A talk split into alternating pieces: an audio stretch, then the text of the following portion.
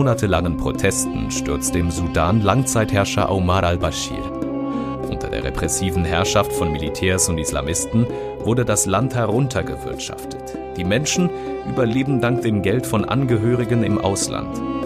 Jetzt lächelt der Ex-Diktator aus seinem Käfig seinen Anhängern zu, die ihn mit Allahu Akbar rufen begrüßen. Und die Generäle teilen sich die Macht mit den Zivilisten. Es stellt sich die Frage, wie viel Pragmatismus hält eine Revolution aus? Von Amir Ali und Monika Bolliger. Gelesen von Patrick Fenitz. Brot oder Gerechtigkeit? Die Nilstraße führt das Ufer des weiten Stroms entlang aus dem Zentrum von Khartoum.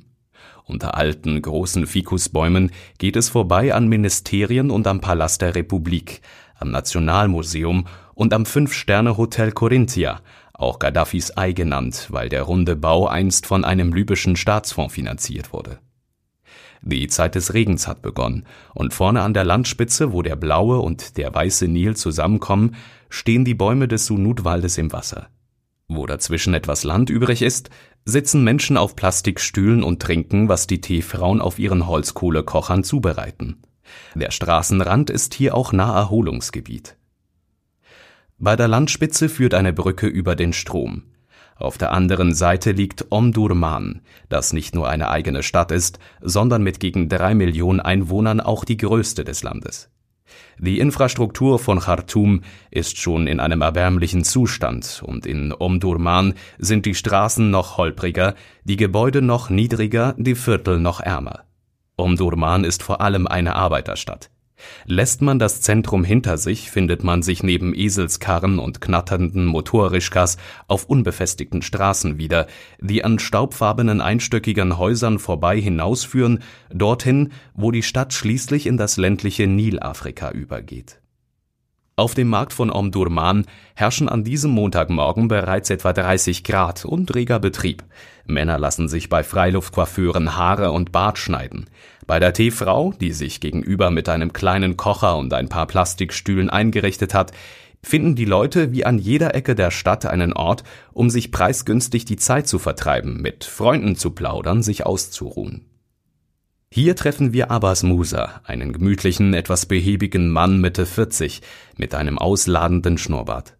Eigentlich ist er ausgebildeter Buchhalter, doch weil er keinen Job findet, arbeitet er in einem kleinen Gemischtwarenladen.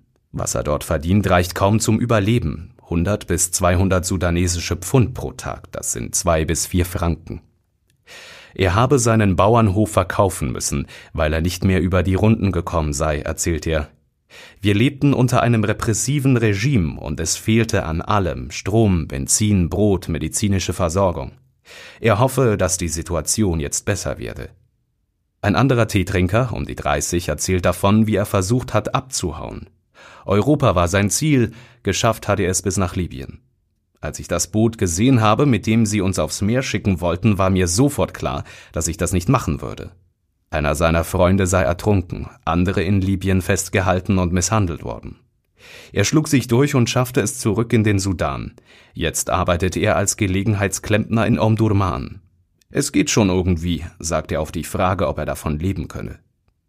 Die Wirtschaft des Sudan schrumpft, die Inflation galoppiert, die Staatsverschuldung liegt bei 165 Prozent des Bruttoinlandprodukts. Das Land brauche in den nächsten zwei Jahren acht Milliarden Dollar Hilfsgelder aus dem Ausland, sagte der neue Ministerpräsident Abdallah Hamdok kurz nach seinem Amtsantritt.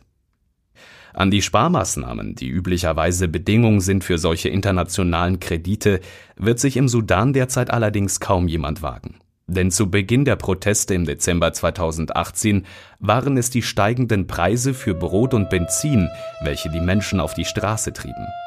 Was Bashir zu Fall brachte, ist die Kürzung der Brotsubventionen, meint der sudanesische Arzt und politische Kommentator Magdi al-Chizuli, der in Deutschland lebt. Der Aufstand an sich kann als Krise des Subventionssystems gedeutet werden.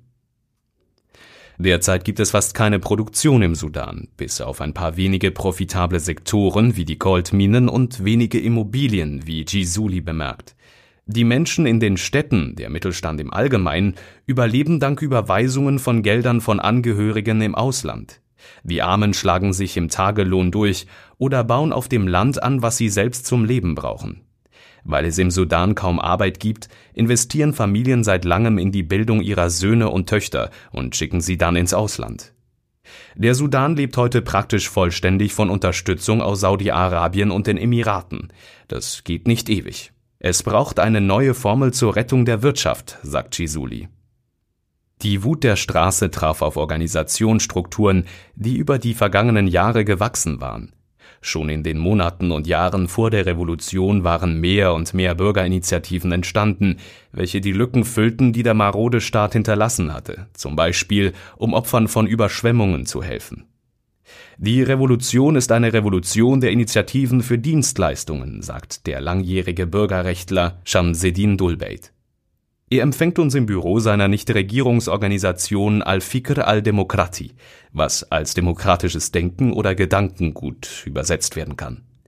Gerade sind junge Aktivisten bei ihm zu Besuch. Sie suchen Dulbaits Unterstützung für ihr neuestes Projekt, eine Datenbank mit 4500 Videos, die Übergriffe während der Revolution dokumentieren.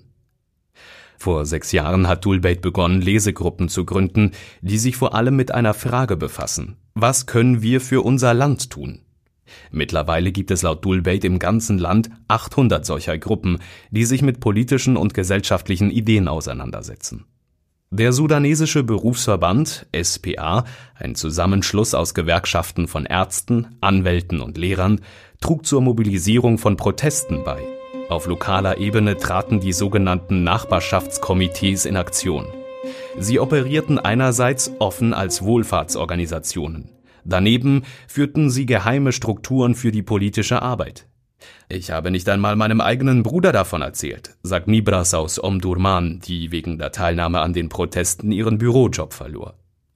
In den Quartieren kennt jeder jeden und diese persönlichen Beziehungen waren zentral, um sich zu organisieren. Auch während der Proteste spielte die Solidarität, öffneten die Leute ihre Häuser, wenn die Demonstrantinnen vor den Sicherheitskräften fliehen mussten oder Wasser brauchten. Mois Abdel Wahab war einer der Hauptkoordinatoren der Nachbarschaftskomitees. Jetzt an diesem Morgen im September beginnt der erste Tag seines neuen, alten Lebens. Seine Firma, ein kleines Kommunikationsunternehmen, hatte er während der vergangenen zehn Monate geschlossen, die Angestellten freigestellt. Doch nun, da der Übergangsprozess eingeleitet ist, kehrt Mois Abdel Wahab zu seinem Broterwerb zurück. Seine Nachfolgerin bei den Nachbarschaftskomitees ist eine 21-jährige Aktivistin. Wir wollen die Jungen und die Frauen stärken, sagt Abdel Wahab. Es herrsche eine starke Atmosphäre der Teilhabe und des Aktivismus. Die Regierung muss diese Stimmung aufrechterhalten, fordert er. Mois Abdel Wahab, der zu den alten Hasen gehört, befürwortet die Teilung der Macht mit den Militärs. Entweder man schaffe es, diese Phase für den Übergang zu einer demokratischen Ordnung zu nutzen, oder es kommt zum offenen Bürgerkrieg, ist Abdel Wahab überzeugt. Doch er weiß, dass nicht alle seinen Pragmatismus teilen, dass man den Deal mit den alten Machthabern auch kritischer sehen kann. Denn so geeint die Protestbewegung gegen das alte Regime und die Alleinherrschaft der Generäle war, so unterschiedlich sind nun die Interpretationen der Übergangszeit. Nibras zum Beispiel, die Aktivistin aus Omdurman. Wir haben den Wechsel des Systems ganz allgemein gefordert, nicht bloß den Wechsel des Kopfes, bringt sie eine unter der Jugend weit verbreitete Enttäuschung zum Ausdruck. Ihre Freundin Nina erklärt, wir haben viele Opfer gebracht, um eine echte Veränderung zu erreichen. Wir werden nicht zulassen, dass sie die alten Strukturen erhalten. Wir werden nicht aufhören. Der altgediente Bürgerrechtler Shamseddin Dulbeit meint, die Jugend sei naturgemäß etwas ungeduldig. Doch keine Revolution habe von Anfang an all ihre Ziele erreicht. Was in 30 Jahren zerstört wurde, kann nicht in 15 Tagen wieder aufgebaut werden. Kann es Gerechtigkeit geben, solange die Generäle und Teile des alten Regimes noch an der Macht beteiligt sind? Kann es Frieden, Stabilität und wirtschaftliche Entwicklung geben, ohne dass jene, die für die größten Menschenrechtsverletzungen verantwortlich sind, zur Rechenschaft gezogen werden? Es gab einen Genozid in Darfur. Kindersoldaten, die aus Trainingscamps fliehen wollten, wurden getötet. Während der Revolution wurden Demonstranten erschossen und Demonstrantinnen vergewaltigt. All das muss ans Licht gebracht werden, sagt Suhail Alamin. Sie ist Professorin für Verfassungs- und Völkerrecht in Khartoum. Übergangsjustiz sei ein zentrales Thema, die Verbrechen des alten Regimes müssten benannt und anerkannt werden. Wenn das geschehen ist, können wir einen Versöhnungsprozess beginnen. Denn wir wollen alle nach vorne schauen. Ende September hat der neue Ministerpräsident eine Kommission gebildet, die das Massaker vom 3. Juni untersuchen soll, als Sicherheitskräfte das Sit-in vor dem Armeehauptquartier auflösten und mindestens 128 Protestierende töteten. Und immerhin ist ein Gerichtsverfahren im Gange gegen den gestürzten Diktator Omar al-Bashir. Während unseres Aufenthalts im September besuchen wir das Gericht. Omar al-Bashir, ganz in weiß gekleidet, wird von drei Uniformierten in den schwarzen Käfig in der rechten Ecke des Saals geführt, und sofort erheben sich seine Anhänger von ihren Sitzen. Mit lauten Allahu Akbar Rufen begrüßen sie den Mann, der das Land 30 Jahre lang autoritär regierte und dem jetzt hier in diesem düsteren improvisierten Gerichtssaal der Prozess gemacht wird. Bashir lächelt aufgestellt, blickt durch das Metallgeflecht in die Sitzreihen, winkt, ehe er Platz nimmt. Der Präsident ist nicht mehr Präsident, aber für die rund 60 Männer und Frauen auf der rechten Seite des Saals ist er Anführer, Held und Opfer zugleich. Es sind Angehörige seiner Familie, dazu sein Team von Anwälten, das gleich mehrere Sitzreihen füllt. Sein Hauptanwalt ist der ehemalige Parlamentspräsident. Er und Bashirs Bruder stecken noch kurz die Köpfe zusammen, bevor schließlich der Richter erscheint. Er thront in seiner schwarzen Robe unten im Saal auf einer Bühne, davor steht eine schmale Kanzel mit Mikrofonen, von denen sich Kabel die Stufen hinauf bis zu den sechs TV-Kameras ziehen. Al Jazeera ist hier, und im Staatsfernsehen wird der Prozess live übertragen. Das Volk soll sehen, dass sich etwas ändert. Ein Ex-Diktator im Käfig, ist das mehr als ein starkes Symbol? Omar al-Bashir ist vom Internationalen Strafgerichtshof zur Verhaftung ausgeschrieben. Hier aber geht es nicht um die 300.000 Toten in Darfur, für die Bashir verantwortlich sein soll. Es geht weder um Verbrechen gegen die Menschlichkeit noch um Kriegsverbrechen. Hier geht es um Geld, genauer gesagt um 25 Millionen Dollar, die Bashir aus Saudi-Arabien erhalten hat. Bargeld in Säcken per Diplomatenflugzeug ins Land gebracht.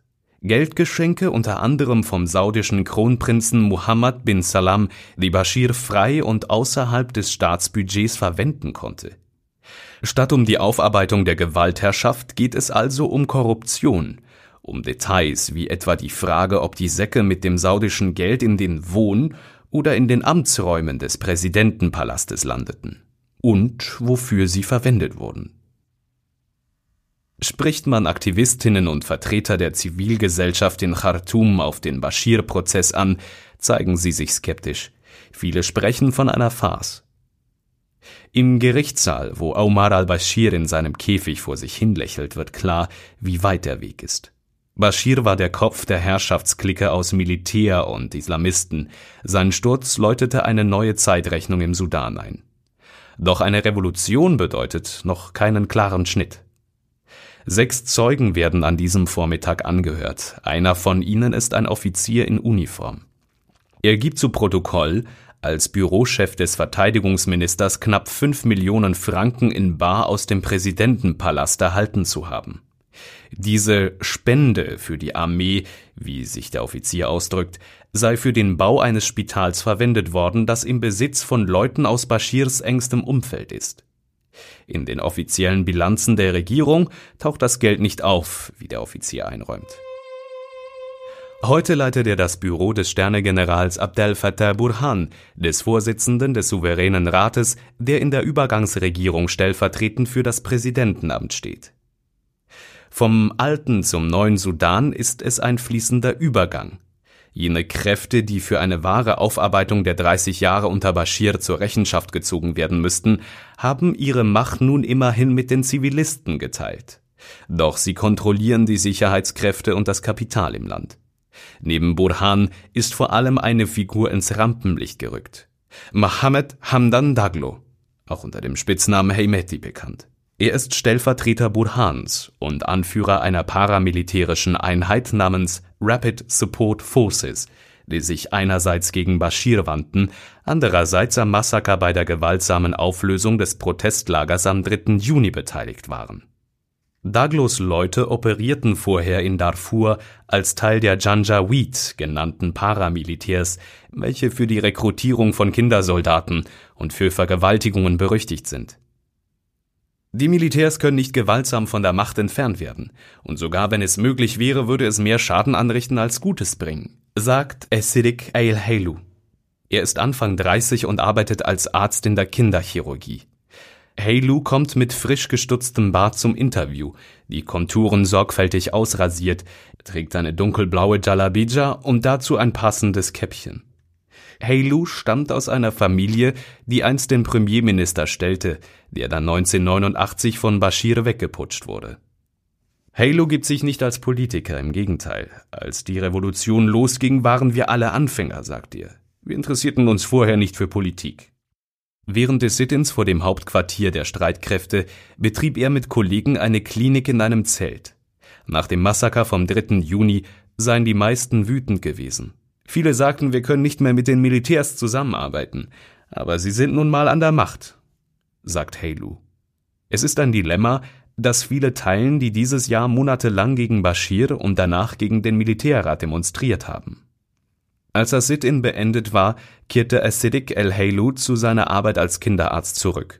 Die Politik überlässt er jenen Vertretern der Bürgergesellschaft, die sich jetzt die Macht mit den Generälen teilen. Die Allianz für Freiheit und Wandel, eine Dachorganisation zivilgesellschaftlicher Gruppen, stellt die Hälfte der Mitglieder des souveränen Rates. Wir müssen ihnen vertrauen und ihnen helfen, das Land neu aufzubauen.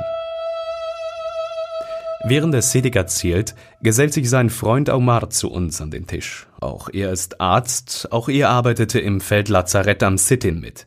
Und für ihn ist klar, dass das Brot vor der Gerechtigkeit kommt. Die Leute haben ein kurzes Gedächtnis. Wenn die zivile Regierung nicht liefert und vor allem erst einmal die wirtschaftliche Lage verbessert, dann rufen sie wieder nach der Armee, so wie 1989, als Bashir an die Macht kam.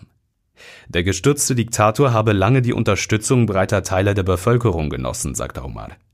Als das Land mit der Abspaltung des Südens im Jahr 2011 auf einen Schlag seine Öleinnahmen verlor und die Wirtschaft in die Krise geriet, habe sich das geändert. Ist die Machtteilung, auf die sich die Militärs und die zivilgesellschaftlichen Kräfte geeinigt haben, der Anfang eines tiefgreifenden Wandels im Sudan? Oder ist sie die Garantie für die alten Eliten, dass sie nicht zur Verantwortung gezogen werden? Die meisten Leute verstehen nicht, was passiert ist, sagt der Wirtschaftsjournalist Khaled Tigani, der in Khartoum die Zeitung Elaf herausgibt. Sie denken, es sei eine erfolgreiche Revolution gewesen.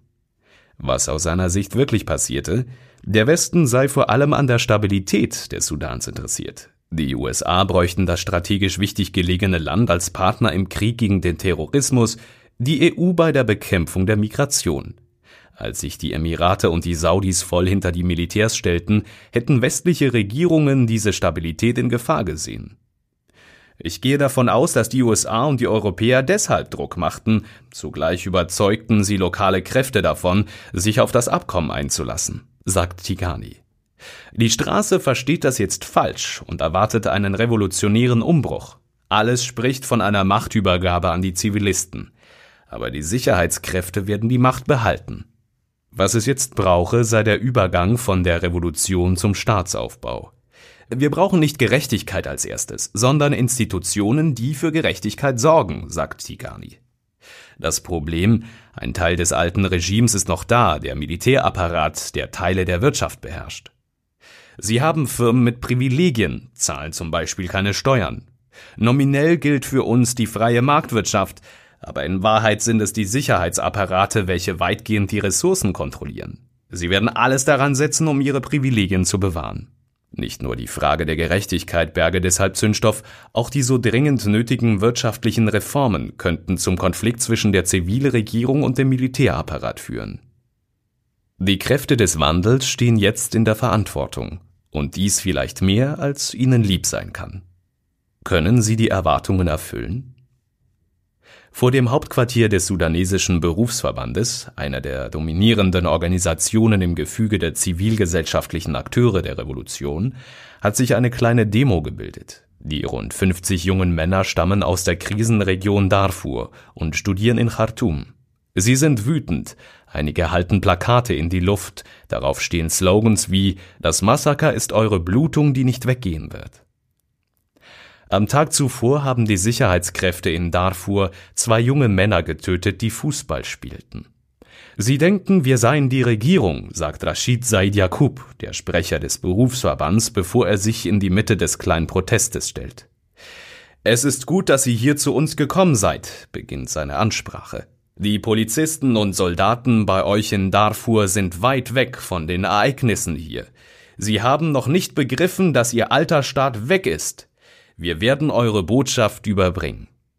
Später in seinem Büro erzählt Jakob, wie sich der Berufsverband als Zusammenschluss unabhängiger Berufsvereinigungen auf leisen Sohlen in die sudanesische Politik schlich. Er tut dies in fließendem Französisch. Jakob lebte die vergangenen 27 Jahre in Frankreich im Exil. Er war einst Diplomat, wurde aber nach Bashirs Putsch entlassen. Fortan arbeitete er als Journalist und schon bald musste er das Land verlassen. Er fungierte als Sprecher der Exilopposition und als der Diktator stürzte, kehrte er zurück. Jetzt sind der Berufsverband und seine Partnerorganisationen der Allianz für Freiheit und Wandel an der Macht beteiligt, doch Jakob lässt sich nicht täuschen. Der Präsident ist weg, aber das alte Regime ist noch da in der Verwaltung, überall. Die Militärs haben die Verfassungserklärung unter dem Druck der Straße unterzeichnet. Wenn sie die Möglichkeit sehen, die Macht wieder an sich zu reißen, dann werden sie das tun. Deshalb mobilisieren wir weiter, halten den Druck auf der Straße aufrecht. Die Prioritäten der Regierung sind klar und transparent kommuniziert. Erstens Ende der bewaffneten Konflikte im Land. Zweitens Ahndung aller Kriegsverbrechen und Menschenrechtsverstöße. Drittens Einrichten einer Übergangsdemokratie. Herrscht erst einmal Frieden im Land, schwächt das die Position der Armee, die, zur Erinnerung, geschätzte 70 Prozent des Staatshaushalts auffrisst.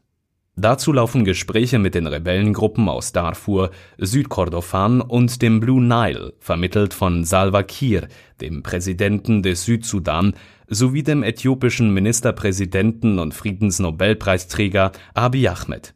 Die zweite Frage, jener nach der Gerechtigkeit, hängt eng damit zusammen. Ohne Gerechtigkeit kein Friede, sagt Jakob und fordert Rechenschaft für Kriegsverbrecher und Menschenrechtsverletzer. Das bedeutet, dass am Ende auch jene Generäle vor Gericht landen könnten, die jetzt im souveränen Rat sitzen.